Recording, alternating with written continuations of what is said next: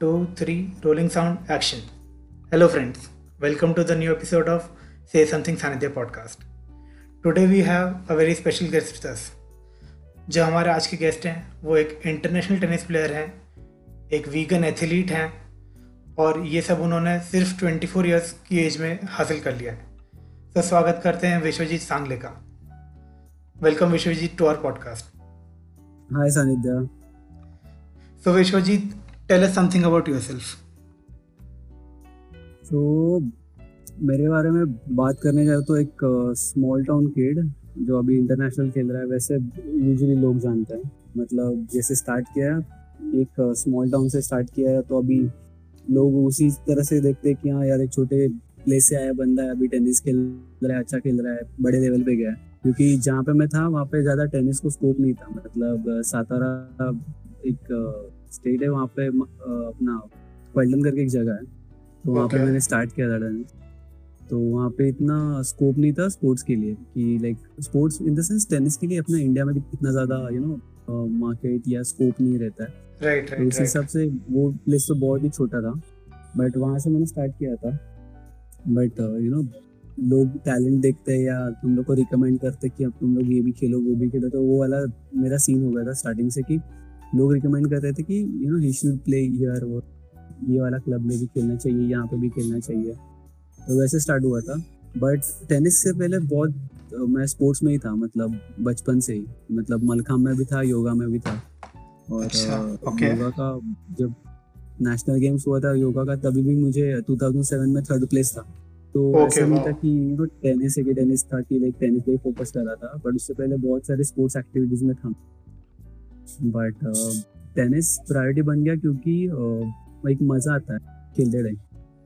Okay जो passion हम लोग देखते हैं जब फॉलो करते हैं तो अपने आप एक हैप्पीनेस मिलती है यू नो कि हम लोग कोई भी कर रही चीज़ उसमें मेरे को मज़ा आ रहा है तो हम लोग कंटिन्यू करेंगे। वही वाला था। और घर से बहुत सपोर्ट था।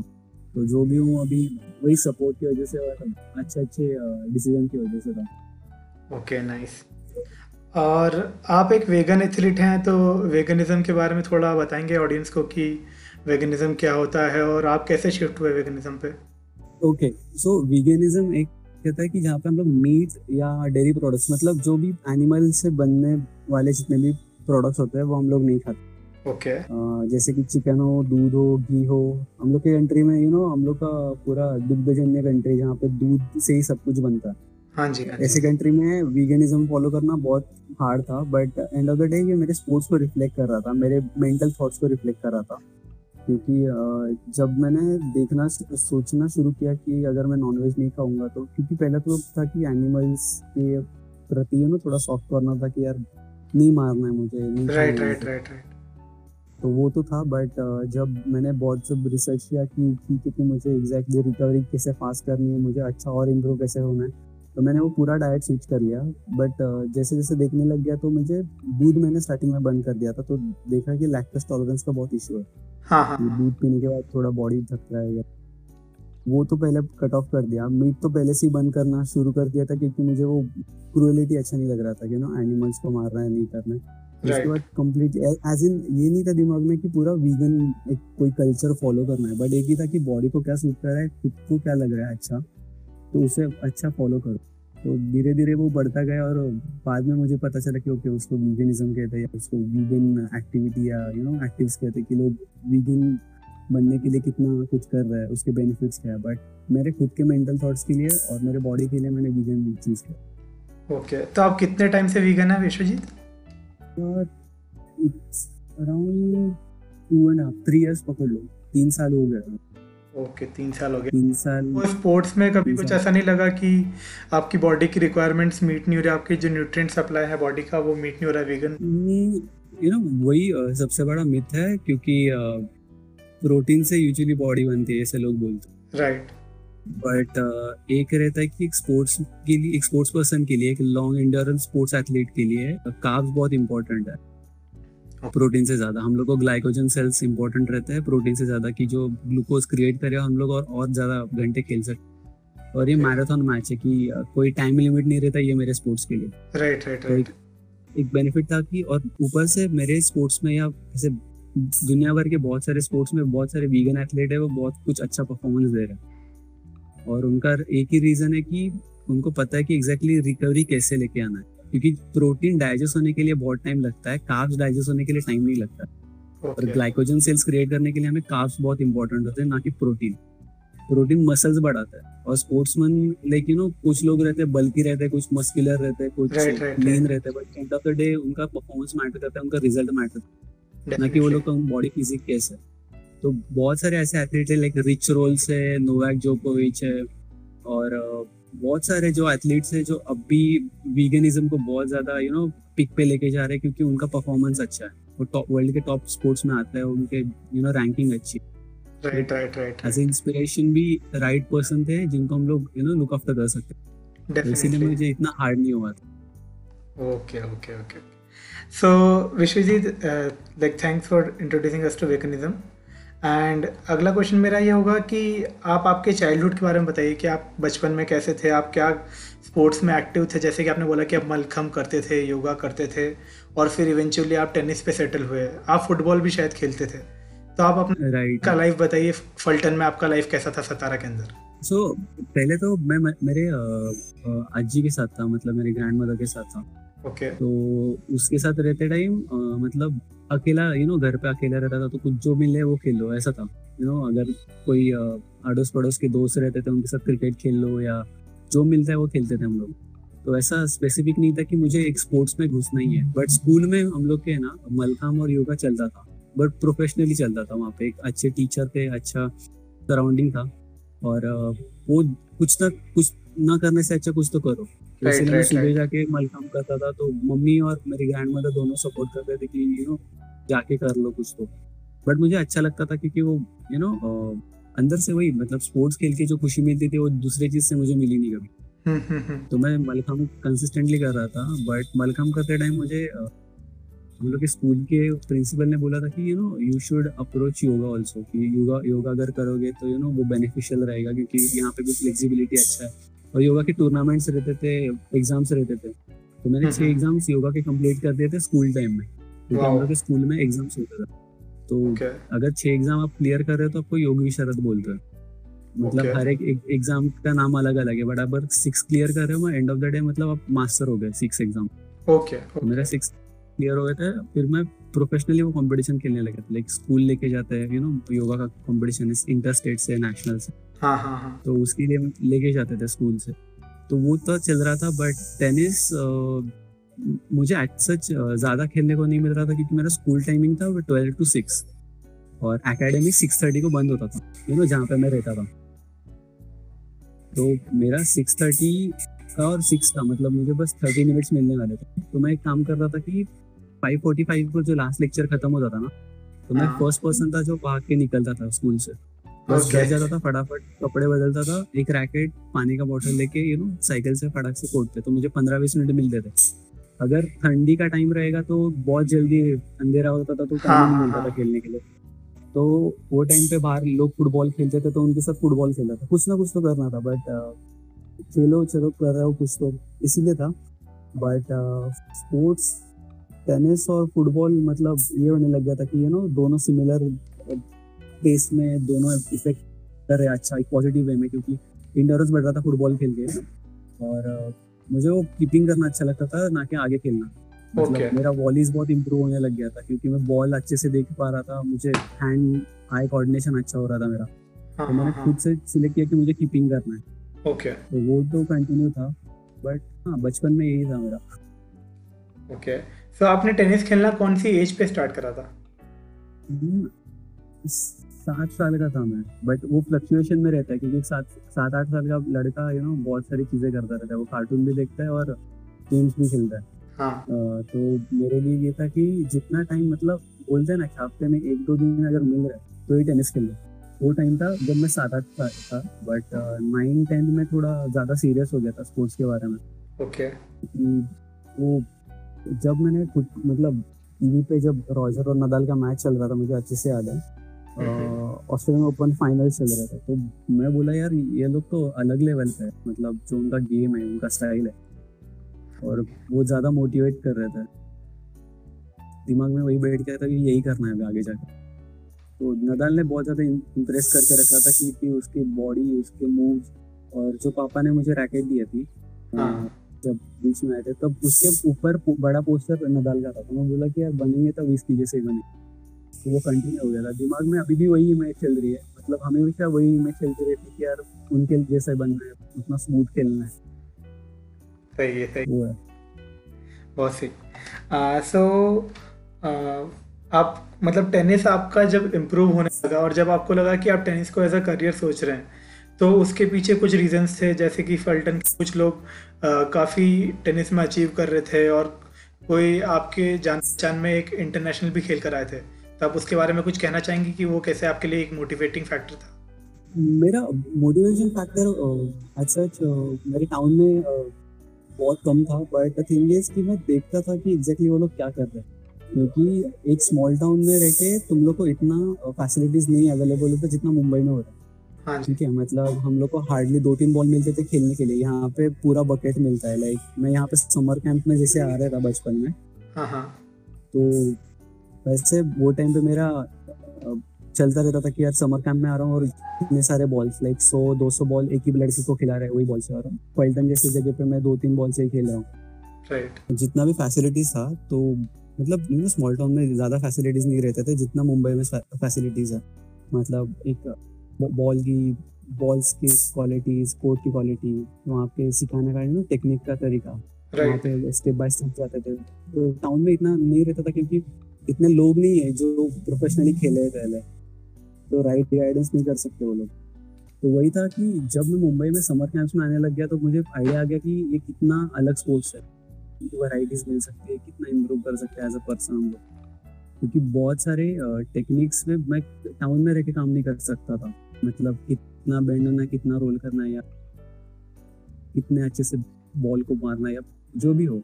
तो जितने जो भी कोचेस थे वो एक्सपीरियंस थे। टाउन में इतने एक्सपीरियंस पीपल नहीं थे बट जो भी थे वो ऑब्जर्वर थे यू नो जो ऑब्ज़र्व करके सीखते थे स्पोर्ट्स को हाँ, हाँ, वैसे हाँ. वाले थे। तो उन लोग से जितना भी था तो उतना ही सीख रहा था। विश्वजीत अब हम लोग जानना चाहेंगे कि आपने कब डिसाइड करा आपके पेरेंट्स के साथ मिलकर के आपको मुंबई शिफ्ट होना चाहिए? और आपको कब लगा कि टेनिस आपके लिए एक वाइबल करियर ऑप्शन है? तो स्टार्टिंग में तो ये दिमाग में थी नहीं था कि यार टेनिस में करियर करना है बट मेरा फैमिली में चल रहा था यू नो उन लोग को भी बहुत लोगों ने बताया था टेनिस कोर्ट के यू नो जो सीनियर्स थे। हाँ. उन्होंने बताया कि यू नो उसके पास कुछ स्पेशल थिंग्स है या टैलेंट है जो यू नो तुम लोग आगे लेके जा सकते तो जब मैं समर कैंप में यहाँ यहीं पे आता था यहाँ पे भी कोचेस वही सेम रिकमेंड करते थे। तो मम्मी ने बोला कि हम लोग अगर मुंबई में शिफ्ट हो गए तो बेटर हो जाएगा। तो वो सबसे बड़ा यू नो टर्निंग पॉइंट था कि पूरा टाइम मुंबई में आके यू नो एजुकेशन स्टार्ट करो। कोर्स खेलो तो शायद से मैं नाइन्थ का एग्ज़ाम क्लियर करके मैं यहाँ पे आ गया। बट एट नाइन्थ और एट नाइन्थ के समर कैंप्स में मैं मुंबई में बहुत टाइम आके समझने लग गया था कि एग्जैक्टली कल्चर क्या क्योंकि पूरा डिफरेंट कल्चर था। यहाँ पे समझ के लेना कि एग्जैक्टली exactly यहाँ के लोग कैसे सोचते हैं स्पोर्ट्स के लिए या कैसे प्रोफेशनली बिहेव करते हैं। राइट राइट राइट टेंथ जब मैं टेंथ में एंटर किया तब मैं मुंबई में आ गया था और तब से मतलब इंटर क्लब्स इंटर स्टेट जो जो भी जितने भी टूर्नामेंट्स मिल रहे थे इवन लोकल टूर्नामेंट जो भी मिल रहे थे वो सब कुछ खेल रहा था। ओके तो आप थाने ओपन में आपका परफॉर्मेंस काफ़ी अच्छा रहा था ना? सॉरी थाने ओपन में आपका परफॉर्मेंस काफ़ी अच्छा रहा था जी जी वो जितना भी लोकल टूर्नामेंट्स था उसमें पूरा यू नो जान लगा के खेलते कोई देख रहा है नहीं देख रहा है। हम लोग बस खेलते थे कि जो भी मिलेगा वो हम लोग का है। राइट क्योंकि वो टाइम पे ज़्यादा लोग पहचानते नहीं थे। तो जो भी था तो जितना भी रहता था मतलब अंदर रहता है ना कि लड़के का, छोटे लड़के का हम लोग को परफॉर्मेंस देना है टूर्नामेंट में तो वो एक रहता था तो इसीलिए मेरा परफॉर्मेंस बढ़ते गया। और बाद में वही एक दिमाग में बैठ गया कि जितना फियरलेस खेलूँगा, उतना अच्छा परफॉर्मेंस आएगा। जितना सोचूँगा, उतना खुद को नीचे दबाते रहूँगा। तो हर एक प्रोफेशन में वही मेंटेलिटी हो गया था मेरा कि जो भी है यू नो फियरलेसली करना है। ओके नाइस सही है सो नेक्स्ट क्वेश्चन विश्वजीत ये रहेगा कि आपका पहला इंटरनेशनल टूर का एक्सपीरियंस कैसा रहा था जब आप किर्गिस्तान गए थे फिर उसके बाद आप पेरिस गए फिर वो पूरा एग्जैक्टली exactly, मतलब वो पूरा साल ही ऑकवर्ड था मेरे लिए। क्योंकि वो टाइम पे वो वो साल पे जितना भी टूर्नामेंट्स क्योंकि जो खेल रहा था उसमें अच्छा परफॉर्मेंस चल रहा था। मतलब फ़र्स्ट थ्री मंथ्स okay. और उसके बाद जब बैंगलोर टूर्नामेंट्स के टाइम में बहुत ज़्यादा यू नो बॉडी पे ज़्यादा प्रेशर दे रहा था। Okay. तो वो बॉडी का प्रेशर रिफ्लेक्ट कर रहा था मतलब यू नो मेरे मसल्स पे। क्योंकि ऑब्वियसली मैं इतना स्ट्रेस लेके परफॉर्मेंस दे रहा था कंसिस्टेंटली खेल रहा था टूर्नामेंट नेशनल खेलना मतलब यू नो छोटी बात नहीं रहती कि बहुत सारी चीज़ों के बारे में सोचना पड़ता है फिजिकली मेंटली तो मैं कंटिन्यूस दो तीन महीने टूर्नामेंट्स पे था टूर्स पे था। राइट तो राइट राइट मुझे इतना पता नहीं था कि मेरा बॉडी पे एक्चुअली में कितना स्ट्रेच स्ट्रेस और तो स्पेशली उस टाइम पे आप काफ़ी यंग थे। एग्जैक्टली वो एक्साइटमेंट भी रहता है और रैंकिंग दिख रहा है जब हम लोग का नेशनल्स पे तो हम लोग ऑब्वियसली चलते रहते हैं कि हाँ चल अभी मेरा बॉडी अच्छा परफॉर्मेंस दे रहा है चलते रहो। तो वो मेरे लिए एक लेसन बन गया था कि वो बैंगलोर टूर्नामेंट के बाद बैक का इशू बहुत हो गया था। मतलब Okay. इतना कि मेरे को लग रहा था कि थोड़ा सा क्रॉनिक पेन रहेगा यार चल देख लेंगे पुल हो गया रहेगा। तो जब स्कैनिंग हुआ एक्सरे हुआ तो पता चला वो शिट कि स्लिप डिस्क का इशू है डिस्क के बहुत सारे इश्यूज़ हो गए। वो लिक्विड बाहर आ गया डिस्क मूव हो रही है। हम्म, तो मुझे वो ज़्यादा मतलब वो टाइम पे ज़्यादा सीरियस नहीं लगने लग गया था बट धीरे धीरे समझ में आ गया कि कितना बड़ा प्रॉब्लम है। मतलब डॉक्टर तो बोल रहे थे कि खेलना दूर की बात है अगर नॉर्मल चल रहे दौड़ रहे तो भी अच्छा है आपके लिए। तो मैं बोला ठीक है मतलब वो एक दिमाग में था कि यार गलत हो गया मतलब जो भी हो रहा है गलत हो रहा है हाँ। क्योंकि मैंने बॉडी का स्ट्रेस जितना है वो खुद नहीं समझ सका इसीलिए ये सब हो रहा है। बहुत बड़ा सेटबैक होगा आपके लिए। एग्जैक्टली बट जब मेरे मेंटल ट्रेनर्स या मतलब नॉट मेंटल ट्रेनर बट जो ट्रेनर्स थे उन्होंने बहुत सारी डॉक्यूमेंट्रीज मूवीज़ रिकमेंड की थी जो यू नो मोटिवेशनल थी। लाइफ लेसन कैसे लेते हैं या हम लोग कैसे इम्प्रूव कर सकते हैं। तो मुझे अच्छे से याद है मेरे एक पुराने ट्रेनर ने मतलब जो बचपन में मेरे जिम का ट्रेनर था तो उन्होंने मुझे ब्रूसली के बारे में बहुत कुछ बताया था वो टाइम पे बैक इंजरी तो उन्होंने बताया कि ब्रूसली को भी सिमिलर इंजरी हुआ था। बैक और वो बहुत बड़ा बन तो उसका पूरा स्लिप डिस्क का इशू था ब्रूसली को भी। ओके तो मेरा भी यही था कि अरे स्लिप डिस्क का इशू है। हम लोग भी सिमिलर है यू नो एक एक लड़के का वही सोच रहता है कि यार करते रहो करते रहो। Right, को भी वही हुआ है मुझे भी वही हुआ है। तो एक हम- एक रहता है ना कि कॉमन चीज़ हम लोग ढूंढते रहते हैं अपने आइडल में। डेफिनेटली डेफिनेटली तो बाद में मैंने ओवरकम किया वो इंजरी क्योंकि मैं पॉजिटिव सोच रहा था घर वाले बहुत यू नो सपोर्टिव थे कि कुछ नहीं है तू रिकवर हो जाएगा। और जब रिकवरी के टाइम पे मुझे पता चला कि मुझे इंटरनेशनल टूर्नामेंट में एंट्री मिला है तो वो टाइम पे ये था कि यार अभी तो कुछ भी करके रिकवर होना है मुझे। राइट नो मैटर इंटरनेशनल खेलना है। एग्जैक्टली तो मुझे शायद से टू एंड हाफ़ मंथ बीच में मिले थे उसमें मेरा प्लानिंग था कि दो मंथ में कुछ भी करके मुझे क्लियर करवाना है मेरा इंजरी और पंद्रह बीस दिन रगड़ के ट्रेनिंग करेंगे और इंटरनेशनल खेलेंगे। मतलब डॉक्टर तो बोल रहे थे कि एक दो साल और जाएँगे और बाद में तू चलेगा दौड़ेगा। तो मेरे Okay. दिमाग में था कि ये कुछ नहीं है अभी जो भी है वो अभी है। तो मेरे जितने भी ट्रेनिंग सेशंस बाद में होने लग गए तो मैं यू नो जो ओल्ड मैन या ओल्ड वुमेन को बेल्ट लगाते ना बैक का बेल्ट लगाते हैं उनके। हाँ हाँ हाँ तो वैसे में लगा के उसके बीच में केटी टेप्स या जो स्ट्रेचेबल टेप्स रहते थे जो मुझे बैक को सपोर्ट करते थे तो वो सपोर्टर टिप्स लगा के मैं ट्रेनिंग स्टार्ट कर दिया था। तो वो टाइम Okay. पे था कि मुझे करना है कुछ भी करके मुझे खेलना ही है। बट uh, जैसे एंट्री मिला मैं किर्गिस्तान गया वो टाइम पे एक ब्लैंक लड़का था कि सोच रहा था कि एग्जैक्टली exactly करना क्या है। मतलब सब एक्साइटमेंट में मैं देखता था यू नो नॉट एक्साइटमेंट में बट सोचता रहता था कि एग्जैक्टली exactly ये है क्या। ये कैसे होता है यहाँ पे एंट्रीज कैसे होते हैं यहाँ पे प्लेयर्स क्या कर रहा है उनका वार्म अप क्या है उन लोग के स्केड्यूल्स क्या रहते हैं उन लोग ब्रेकफास्ट क्या कर रहा है। क्योंकि हम लोग एकदम सडनली एक बड़े प्लेटफॉर्म में आते हैं और सब नया नया दिखने लगता है राइट यू नो तो फ़र्स्ट मेरी इंटरनेशनल फ़्लाइट थी कभी भी ये था कि यार कैसे जाना है? क्योंकि अकेले ही जा रहा हूँ क्योंकि कोच भी अफोर्ड नहीं कर सकते थे कि ट्रैवलिंग कोच है या ट्रैवलिंग एजेंट है कुछ अफोर्ड नहीं कर सकते वो टाइम पे। तो वो था कि यार जितना भी है कि खुद से संभालो बट वो वो टूर्नामेंट एक लेसन बन गया था क्योंकि मैं बहुत कुछ सीखा वहाँ के बहुत सारे प्लेयर से। क्योंकि जो टूर्नामेंट में हुआ वो कम्प्लीटली अनएक्सपेक्टेड था क्योंकि वो ना एंकल ट्विस्ट या कोई भी इंजरी अपने हाथ में नहीं रहता है जो कोर्ट पे हो रहा है। राइट तो दौड़ते टाइम रनिंग फोर हैंड मार रहा था मेरे को अच्छे से याद है तो मेरा एंकल ट्विस्ट हो गया। तो बहुत ज़्यादा पेन होने लग गया तो लग रहा था कि अभी गया क्योंकि स्वेलन दिखने लग गया था जूते पे। ओके मतलब सॉक्स में भी दिख रहा था कि वो अभी अभी तो दौड़ना मुश्किल ही है बट वो गिव अप करने का मन नहीं कर रहा था। मतलब हम लोग दे सकते थे कि हाँ वॉक ओवर दे रहे हैं यार हम लोग नहीं खेल रहे हैं मैच।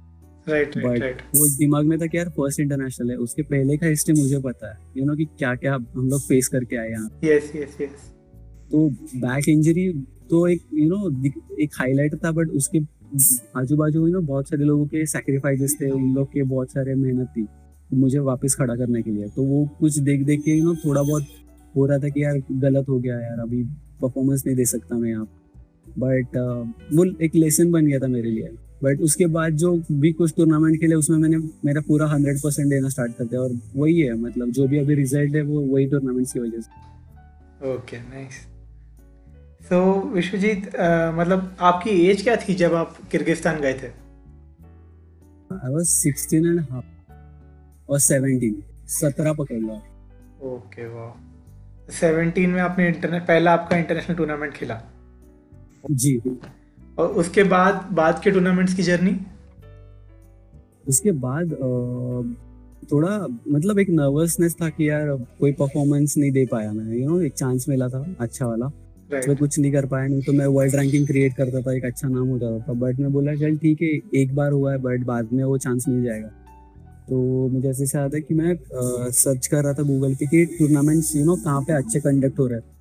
क्योंकि मैं मैं खुद के बारे में सोच रहा था कि अगर मैं बड़े लीग्स में खेलूँगा या बड़े टूर्नामेंट्स में खेलूँगा या टफ अपोनेंट अपोनेंट के साथ खेलूँगा ना ऑटोमेटिकली हाँ। मेरा गेम इंप्रूव हो जाएगा।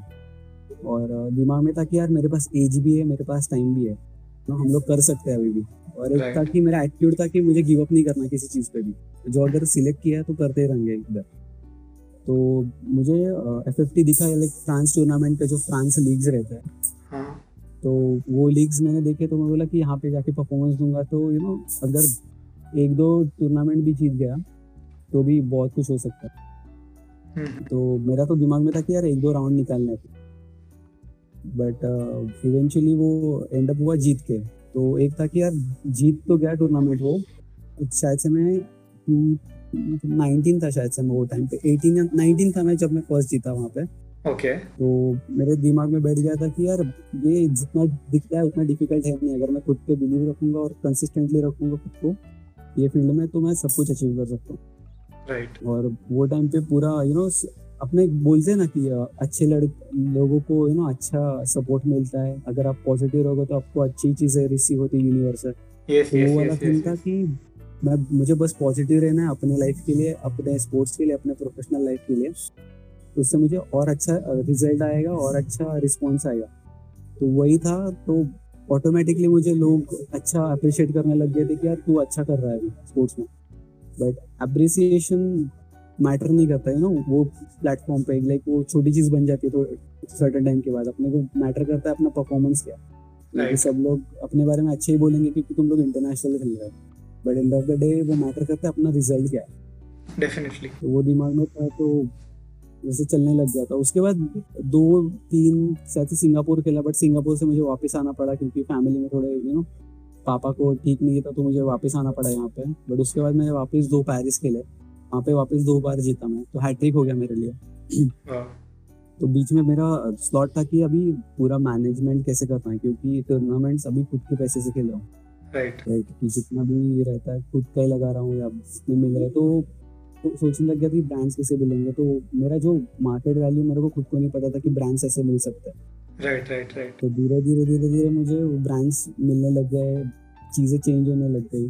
तो अभी फ़िलहाल यू नो हैप्पी चल रहा है सब कुछ बट अनप्रेडिक्टेबल uh, है क्योंकि इंडिविजुअल स्पोर्ट से बहुत कुछ चीज़ें हो सकती है। तो अभी तक तो यही जर्नी है। ओके सो आपने अभी जब मेंशन करा कि आपको किर्गिस्तान में जब आप एंकल ट्विस्ट इंजरी हुई थी आपको उसके पहले आपको जब स्लिप डिस्क हुआ था तो आपने काफ़ी पॉजिटिव माइंडसेट पे फोकस करा। तो आप थोड़ा और. करेंगे पॉजिटिव माइंडसेट पे और आपकी इंजरीज की जो जर्नी रही रिकवरी की उसके बारे में? जी एंड ऑफ़ द डे जो कुछ भी इंजरी या कुछ भी होता है अपने बॉडी के साथ या कोई भी डिज़ीज़ होता है वो अपना थॉट प्रोसेस से होता है ऐसा मेरा बिलीव है क्योंकि जो हम लोग सोचते हैं वही होता है। Right. क्योंकि अगर हम लोग ये एक प्लेसिबो इफ़ेक्ट करके होता है ना यू कि कोई भी किसी को भी टैबलेट दे दे गोली भी दे दे स्वीट वाली गोली और उसे बोल देंगे कि ये गोली खा लेगा तू और तेरा बुखार ठीक हो जाएगा ना वो बिलीव रखता है वो गोली पे। राइट राइट राइट और वो गोली खाता है और ठीक हो जाता है। वही वाला सीन रहता है हम लोग के मेंटल हेल्थ के साथ कि हम लोग को अगर किसी ने बोल दिया ना कि ये तू खाएगा ये तू करेगा तो तुझे ये मिलेगा। तो वही रहता है कि एक एक थॉट को है ना हम लोग हमेशा यू नो पागल बनाना पड़ता है उसे। yes, ये तू करेगा तुझे ये मिलेगा। तो वही था मेरे लिए कि मेरा इंजरीज के टाइम मेरा एक ही थॉट प्रोसेस था कि मुझे ये करना है मुझे ये करने के बाद ये मिलेगा। और मेरा एक था कि मैं एंड रिज़ल्ट पे फोकस नहीं कर रहा था। मैं मैं बैक इंजरी के टाइम या एंकल इंजरी के टाइम में ये नहीं सोच रहा था कि मैं अभी खड़ा हूँ और मैं अभी ऐसे ऐसे बॉल्स मारूँगा या ऐसे जंप करूँगा। Right. मेरा प्रोसेस फोकस पूरा फोकस था मेरे प्रोसेस पे। मेरे मेरा प्रोसेस में हंड्रेड परसेंट दे रहा है नहीं। क्योंकि हम लोग का एक इश्यू रहता है कि हम लोग एंड गोल पे फोकस करता है। right. हम लोग को क्या चाहिए लाइफ में। और जब नहीं मिल रहा है तो डिसअपॉइंटमेंट होती है, बहुत सारा डिप्रेशन आता है तो हम लोग बस सोचते रहते कि हम लोग को वो गोल अचीव करना है बट हम लोग नहीं सोचते कि गोल अचीव कैसे कर। तो मेरा था कि मेरे को प्रोसेस पे फोकस करना है कि मेरा बैक इंजरी से मेरे रिकवर कैसे होना है, कि ओके ठीक है, मुझे ये इतना स्ट्रेचिंग करना है, मुझे इतना स्ट्रेंथनिंग करना है, इतना रेस्ट चाहिए, यही न्यूट्रिशन लेना है, इतना कैल्शियम लेना है वॉट था तो मेरा प्रोसेस पे पूरा फोकस था। कोई भी चीज़ मेंटल हेल्थ या जो मेंटल इलनेस आता है, वो हम लोग प्रोसेस पे फोकस नहीं करते इसीलिए आता है ऐसा मेरा मानना है क्योंकि हम लोग एंड एंड रिज़ल्ट पे फोकस करते रहते हैं। राइट राइट राइट हम लोग हमेशा देखते हैं कि बच्चे को 90 परसेंट लेके आना है बट वो बोलता है 90 परसेंट लेके आऊँगा बट वो 90 परसेंट कैसे लेके आएगा उसको नहीं पता रहता। अगर उसको right. पता होगा वो नहीं सोचेगा कि 90 परसेंट आएँगे नहीं आएँगे। वो प्रोसेस पे फोकस करेगा। अगर मैं खुद टेनिस प्लेयर बनना चाहता था तो मैं बट ऑब्वियस में ऐसा उठ के नहीं आ सकता कि हाँ मेरे को टेनिस खेलना अभी मैं टेनिस प्लेयर बन गया। बट ऑब्वियस वो प्रोसेस रहता है बीच का।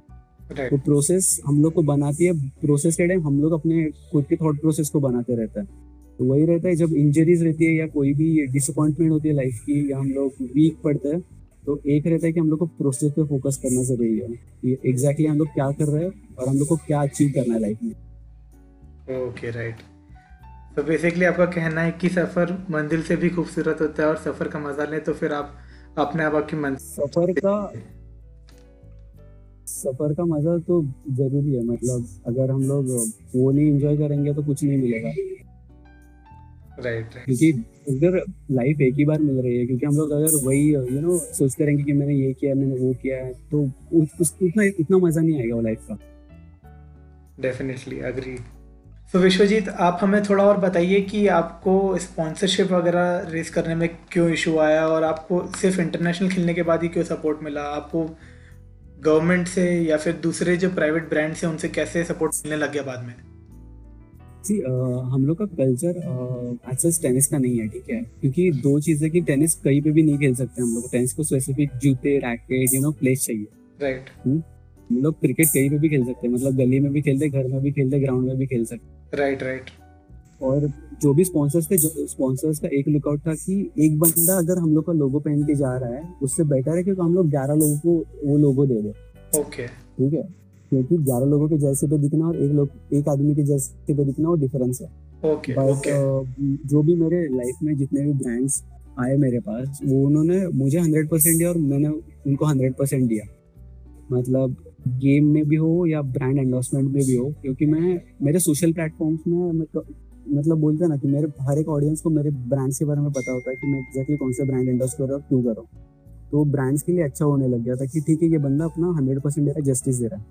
क्योंकि अगर मैं स्टेट या नेशनल खेलता था तो वो टाइम पे कोई एक्सेस स्पॉन्सर या यू नो हम लोग को ब्रांड फेस नहीं बोल सकते किसी को। राइट राइट क्योंकि वो टाइम पे बट ऑब्वियस वो सिर्फ़ हज़ार या सौ लोग रहेंगे इंडिया में। बट इंटरनेशनल खेलने वाले ऑब्वियसली तीन चार ही लोग रहेंगे। उसके हिसाब से वो लोग देखेंगे कि अगर वो ती, तीन चार ही लोग हैं उन लोग का ब्रांड वैल्यू अलग है उन लोग की लाइफ अलग है। तो मेरा वीगनिज्म भी उधर हेल्प कर रहा था कि वो रिफ्लेक्ट कर रहा था कि ओके ये पूरा डिफरेंट बंदा है। ठीक है? ऊपर से ब्रांड्स का एक लुकआउट होने लग गया था कि उसके पास और दस साल है।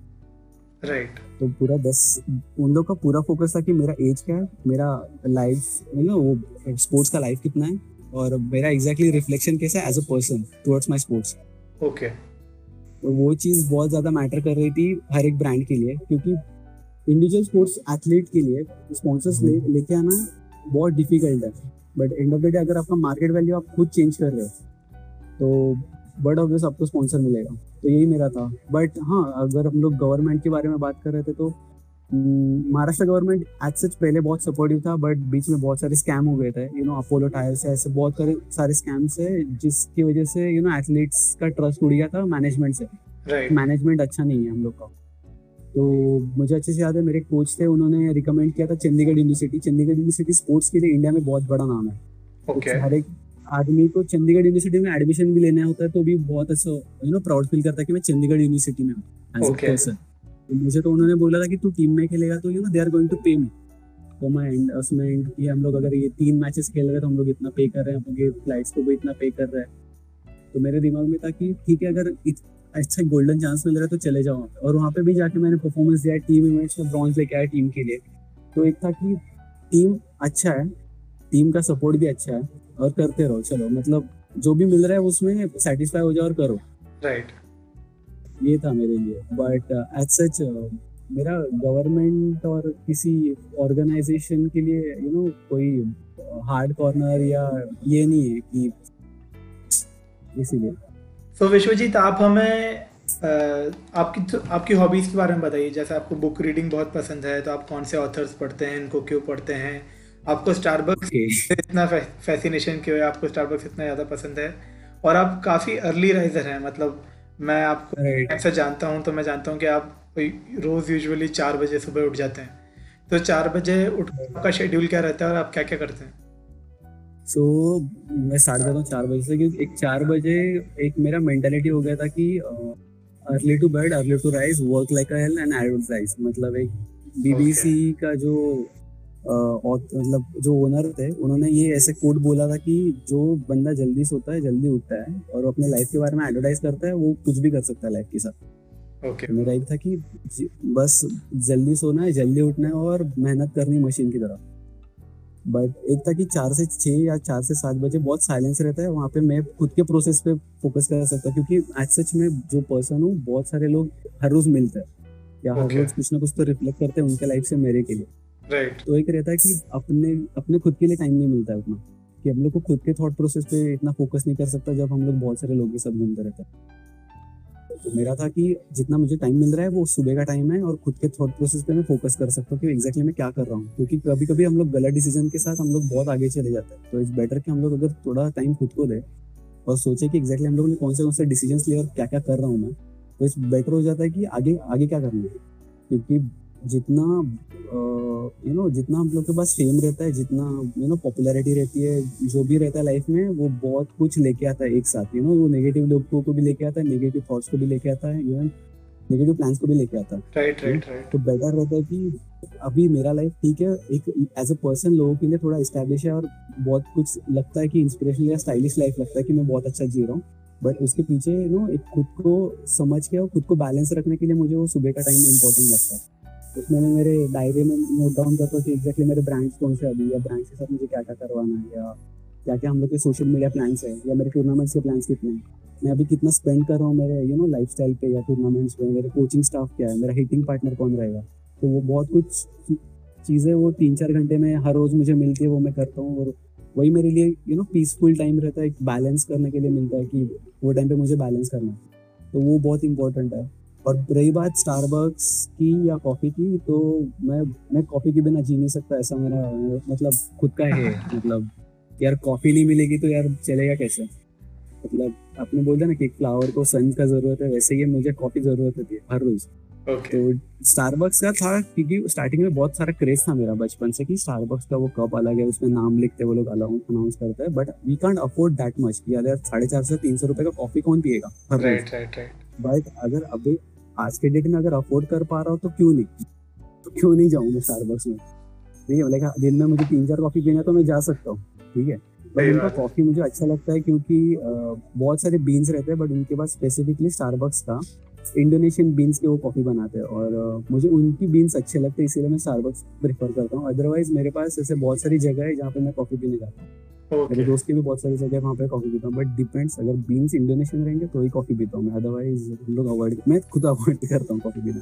बट एक. रहता है ना कि अगर कोई भी चीज़ अपना रहता है कि अगर एक ही ब्रांड अच्छा लगने लग गया ना तो वही उसका ही यूज़ करना है वही वाला सीन है कि उनके पास राइट थिंग है जो मुझे चाहिए मेरे बॉडी को उसकी नीड है मुझे वो अच्छा लगता है और मैं लेता हूँ। और वो ऐसा नहीं कि एडिक्शन है एक अच्छा लगता है यू नो हाँ पी के ठीक है कोई बात नहीं यार कॉफ़ी पीना ज़रूरी है ऐसा लगता है बहुत सारे. बेनिफिट्स भी है बट ठीक है बट एक था कि मेरा कॉफ़ी पीना बहुत इंपॉर्टेंट लगता है मुझे लाइफ में Okay. और कुछ बुक्स के बारे में बट कॉफ़ी और बुक्स का कॉम्बिनेशन सबसे बेस्ट है लाइक दुनिया का सबसे बेस्ट कॉम्बिनेशन कोई भी अगर पूछेगा कि कॉफ़ी पीते टाइम अगर बुक्स पढ़ रहे हो तो मतलब सब कुछ बोलते हैं ना कि हेवन वाला फीलिंग आता है मुझे Okay. पहले तो मेरे मैं बुक्स पढ़ने का तरीका या चॉइसेस बहुत अलग है।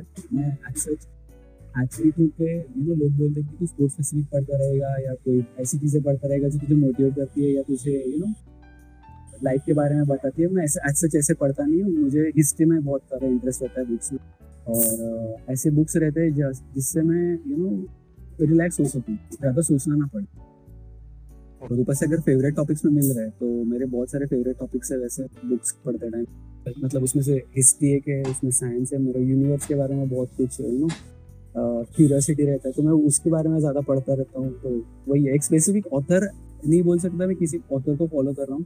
बट जो बुक का रिव्यू अच्छा है, जो बुक मुझे अच्छा लग रहा है कि हाँ मुझे ये पढ़ना ज़रूरी है तो मैं खुद लेकिन नो खुद जाके लेके आता हूँ। और जिधर से मैं बुक्स लेके आता हूँ, वहाँ के भी लोग अभी पहचानने लगे कि अरे आ गया अभी ये इतने बुक्स लेके जाएगा या इतने बुक्स लेके जाएगा तो घर पे कंफर्म हो गया कि यार, ये अगर बाहर जा रहा है या मैं स्पेसिफिकली घर पे भी बोल के जाता हूँ कि अभी मैं बुक्स लेने जा रहा हूँ तो घर वाले सोच के लगते हैं कि अभी आते टाइम कितने बुक्स लेके आएगा। तो वैसा ही है। नाइस नाइस सो विश्वजीत अभी हमें आपके हॉबीज़ के बारे में मालूम पड़ गया और uh, आपके गेम गेम के प्रति जो आपका लगाव है टेनिस के प्रति जो लगाव है और आपने जो इतना खुद का पर्सनल ब्रांड बिल्ड करा है उन सब के बारे में मालूम पड़ गया। अब हम जानना चाहते हैं कि इसके पीछे आपके फैमिली और फ्रेंड्स का कितना सपोर्ट रहा है इस पूरी जर्नी में? हाँ यू नो एज सच मैं आउट गोइंग पर्सन नहीं हूँ। मतलब ज़्यादा लोगों से इंटरेक्ट नहीं करता मैं। मतलब बहुत आइसोलेटेड रहता हूँ खुद के एक ककून रहता है मेरा यू नो उसमें ही रहता हूँ मैं खुद के प्रोसेस पे देखता रहता हूँ या खुद का एक रूटीन रहता है उस पर फॉलो रखता हूँ। तो एज सच ज़्यादा फ्रेंड्स नहीं है बट दो चार फ्रेंड्स रहते हैं मेरे। क्लोज फ्रेंड्स है बहुत सालों से। है तो उनके साथ मैं शेयर करता हूँ बट हम लोग कभी टेनिस के बारे में बात नहीं किया है। मतलब जितना मुझे पता है वो लोग टेनिस के बारे में खुद नहीं पूछते और मैं बात नहीं करता। हम लोग को कुछ तो अलग बातें चलती रहती है दुनिया भर की अलग। ओके मतलब अगर कोई मैं डॉक्यूमेंट्री देख रहा हूँ सी मैं बहुत बड़ा यू नो डॉक्यूमेंट्रीज या मूवी फ़ैन हूँ। बट स्पेसिफिकली इटालियन या फ्रेंच मूवीज़ रहते तो वो मुझे बहुत ज़्यादा अट्रैक्ट करते हैं। ओके तो मैं वो ज़्यादा देखता हूँ या डॉक्यूमेंट्रीज देखता हूँ मेरे दोस्त कुछ देख रहे हैं या पढ़ रहे हैं तो हम लोग उसके बारे में डिस्कस करते रहते हैं। तो और भी ज़्यादा यू नो लाइफ में मज़ा आता है यू नो वो टॉपिक्स पे बात करते हैं उसे सीखने को भी मिल रहा है और हम लोग का यू नो टाइम भी जाता है। बट मैं रिलैक्स भी होता हूँ कि हम लोग टेनिस के बारे में बात नहीं कर रहे। राइट राइट राइट कोई मुझे आके नहीं बोल रहा कि ये टूर्नामेंट यहाँ पे या तूने ये टूर्नामेंट में क्या परफॉर्मेंस दिया या या ब्रांड का भी तेरा क्या चल रहा। है यू नो हम लोग प्रोफेशनल लाइफ के बारे में बात ही नहीं करते कोई। ओके जो भी रहता है स्पोर्ट्स के बारे में हम लोग अवॉइड करते हैं। बस एक ही रहता है कि आज क्या देखा आज क्या किया कल क्या करेगा ये क्यों क्यों किया वो किया। एक एज अ फ्रेंड भी चलता रहता है। और Okay. फैमिली फैमिली पहले दिन से बहुत ज़्यादा सपोर्टिव है एक पॉजिटिव है और मैं ब्लेस समझता हूँ खुद को कि इतना अच्छा फैमिली मुझे मिला। कि यू नो जो मुझे चाहिए जो मुझे फ़ील्ड में जो काम करना है उसमें वो बहुत सपोर्टिव है वो सपोर्ट कर रहा है। और ये बेस्ट चीज़ है कि अगर आपको आपका फैमिली मेंबर्स सपोर्ट कर रहा है आपके प्रोफेशनल लाइफ के लिए उससे बड़ी बात कोई हो नहीं सकती है। क्योंकि उस उन लोग की भी लाइफ वो लोग साइड में रख के आपकी प्रोफेशनल लाइफ पे सपोर्ट कर रहा है या फोकस कर रहा है। तो मेरे लिए रहता है हमेशा कि यार मेरे मैं बहुत ज़्यादा लकी हूँ ब्लेस हूँ कि मैं इतने अच्छे फैमिली में आया। मेरा भाई मेरी मम्मी मेरे पापा यू नो बहुत सपोर्टिव है स्पोर्ट्स के लिए। मतलब मुझे अभी तक ऐसा कभी फील नहीं हुआ कि यार स्टार्टिंग में कि हम लोग स्पॉन्सर नहीं है तो यार ये नहीं मिल सकता वो नहीं अफोर्ड कर सकते। दे अरेंज समवेयर लेकिन हाँ उसको चाहिए हम लोग अरेंज करके देंगे। ओके तो वो था कि एक पॉजिटिव मेरा भी माइंडसेट था कि यार वो लोग इतना सपोर्ट दे रहे तो मुझे भी मेरा हंड्रेड परसेंट देना। और हर एक का यही होता है कि हम लोग बहुत सारे एथलीट्स का या बहुत सारे पर्सन का जो प्रोफेशनल लाइफ रहता है वो हम लोग बोलते हैं हम लोग को सपोर्ट नहीं मिल रहा ये नहीं मिल रहा है। बट uh, मेरे घर में बहुत कुछ you uh, know you know, सब बोलते हैं ना कि एक अच्छे प्लांट uh, को आने के लिए एक अच्छा सॉइल अच्छा वाटर सब कुछ अच्छा लगता है। राइट राइट वैसा वाला था मेरा कि मैं अच्छे जगह पे बॉर्न हुआ हूँ और अच्छा ग्रो कर रहा हूँ अभी। That that's so nice to know actually कि आपके पेरेंट्स और आपके ब्रदर ने आपको सपोर्ट करा है। इनफैक्ट मतलब जब आप अर्ली लाइफ में आपके पापा मुंबई में रहते थे वो मुंबई में जॉब करते थे और आपकी मम्मी आप आपके और आपके भाई का ध्यान रखती थी फल्टन में तो वो काफ़ी टाइम रहा होगा। बहुत मतलब टफ टाइम है ना वो टाइम पे इतना हम लोग इतना फोकस नहीं कर रहे थे कि एग्जैक्टली exactly हो क्या रहा है राइट right? क्योंकि हम लोग जो मिल रहा है उस पर चल रहा था। बट जैसे जैसे बड़े हो रहे मतलब आज के एज में या दो तीन साल पहले हम लोग को रियलाइज़ हो गया कि ओके उन्होंने क्या सेक्रीफाइस किया हम लोग को बनाने के लिए।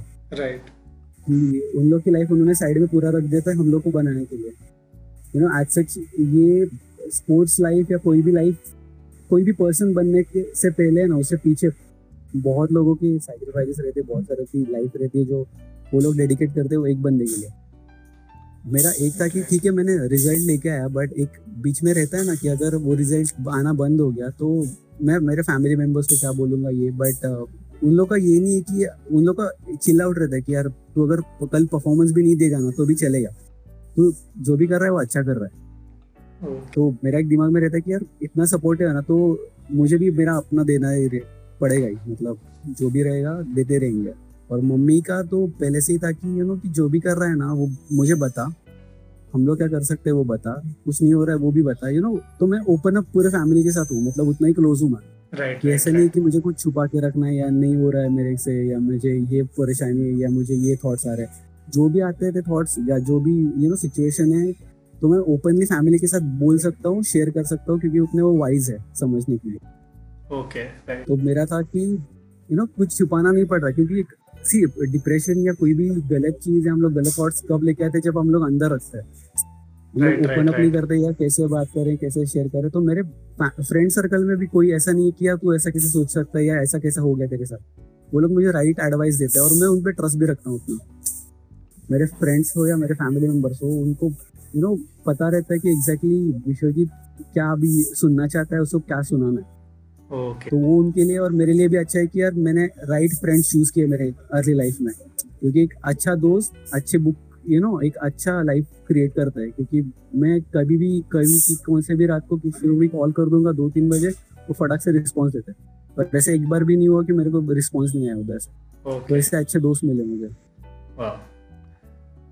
किसी भी अगर किसी भी शख्सियत के पास अगर सक्सेस है तो उनकी सक्सेस के पीछे काफ़ी सारे लोग हैं जैसा कि आपके साथ भी दिख रहा है क्लियर बहुत सारे मतलब हम लोग देख एक एक रहता है ना कि एक एक्टर दिखता है बस हम लोग को फ़िल्म के बाद उसके पीछे बहुत सारा क्रू रहता है है मेकअप आर्टिस्ट उसका गाड़ी चलाने वाला बंदा सब कुछ सब कुछ रहता है। वैसे ही कि कोई भी पर्सनैलिटी बनती है उसके पीछे बहुत सारे लोगों के हाथ रहता है जो इनविजिबल रहता है। बट हम लोग को वो जो भी हाथ हम लोग को यू नो दे रहे तो हम लोग को उसका रिस्पेक्ट रखना चाहिए और एंड ऑफ़ द डे हम लोग को वो दिमाग में रहना चाहिए कि हम लोग को इतने लोगों ने सपोर्ट किया right right right so Vishwajeet अब ये मेरा लास्ट क्वेश्चन होगा कि मैं आपसे आप क्या एडवाइस देना चाहेंगे यंग एथलीट्स को जो आपके जैसा बनने की कोशिश कर रहे हैं, जो इंटरनेशनल खेलने की कोशिश कर रहे हैं?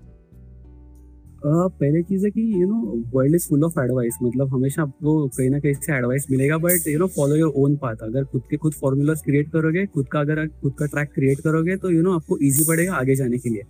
क्योंकि दुनिया आपको हज़ार ऑप्शन देगी, हज़ार चीज़ें बताएँगी, आपको हज़ार चीज़ें करवाने के लिए भी बोलेंगे. बट ये end of the day matter करता है आपको क्या लग रहा है, आपका इनर वॉइस क्या कह रहा है. अगर आपको लग रहा है कि ये मेरे लिए राइट पाथ है तो हम लोग चूज़ करो. You know end of the day खुद के फैमिली के साथ ओपन अप हो जाओ, दोस्तों को क्लोज रखो या यू नो आदमी अच्छे रहे या मेंटोर अच्छे रहे, उनके साथ ओपन अप होते रहो। कोई भी चीज़ इम्पॉसिबल नहीं है सच इस दुनिया में। सब कुछ पॉसिबल है, सब कुछ अवेलेबल है ये वर्ल्ड में।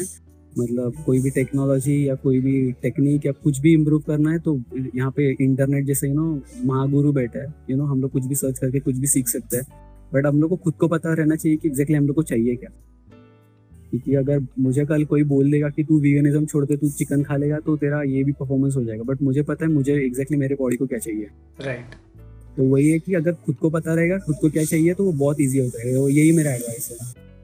Okay nice so follow your own path follow your mind what what it says यही विश्वजीत कहना चाहते हैं। Yes exactly I mean follow your own path because world is full of opinions that's what I say okay तो Vishwajeet closing here thank you very much आपने बहुत अच्छा हमारी help करी और thank you thank you audience को भी बहुत कुछ अच्छा सुनने को मिलेगा आपके थ्रू मोटिवेट होने को मिलेगा और अगर कोई हमारे बीच में बर्डिंग स्पोर्ट्स पर्सन है बर्डिंग आर्टिस्ट है या कोई भी ऐसा एक इंडिविजुअल है जो एक ऑड पाथ चूज़ कर रहे हैं लाइफ में तो आई थिंक उनको कॉन्फिडेंस मिलेगा आपकी स्टोरी सुनकर कि वो भी परस्यू करें और आगे इस चीज़ में सक्सेस पाएँ।